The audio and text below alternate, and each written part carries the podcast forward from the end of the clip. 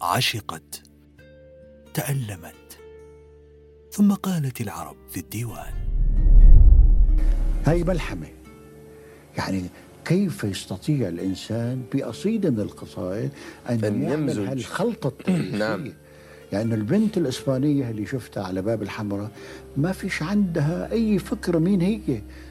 يعني رغم أنه أنا بقول أنه يعني حتى جمالها ما بتعرف أنه جمالها هو أنا أعطيتها إياه. نعم. أنا أعطيتها كعربي أنا الذي أعطيتها إياه. يعني هي أنا بحاول أذكرها مين أنا؟ أنا جدها. على مدخل الحمراء كان لقاؤنا. في مدخل في مدخل الحمراء. كان لقاؤنا ما أطيب اللقيا بلا ميعاد عينان سوداوان في حجريهما تتوالد الأبعاد. من أبعاد, من أبعاد في مدخل الحمراء كان لقاؤنا ما أطيب اللقيا بلا ميعاد. عينان سوداوان في حجريهما تتوالد الأبعاد من أبعادي هل أنت إسبانية؟ سألتها. قالت وفي غرناطة ميلادي. غرناطة؟ وصحت قرون سبعة في تينك العينين بعد رقادي. وأمية راياتها مرفوعة وجيادها موصولة بجيادي. ما أغرب التاريخ كيف أعادني لحفيدة سمراء من أحفادي.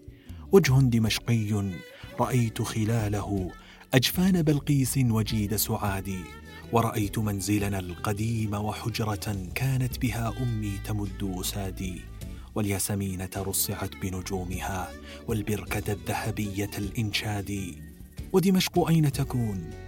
قلت ترينها في شعرك المنساب نهر سوادي في وجهك العربي في الثغر الذي ما زال مختزنا شموس بلادي في طيب جنات العريف ومائها في الفل في الريحان في الكباد. سارت معي والشعر يلهث خلفها كسنابل تركت بغير حصاد. يتألق القرط الطويل بأذنها مثل الشموع بليلة الميلاد. ومشيت مثل الطفل خلف دليلتي ووراء التاريخ كوم رمادي. الزخرفات أكاد أسمع نبضها والزركشات على السقوف تنادي. قالت هنا الحمراء زهو جدودنا فاقرأ على جدرانها أمجادي أمجادها ومسحت جرحا نازفا ومسحت جرحا ثانيا بفؤادي. يا ليت وارثتي الجميلة أدركت أن الذين عنتهم أجدادي عانقت فيها عندما ودعتها رجلا يسمى طارق بن زياد.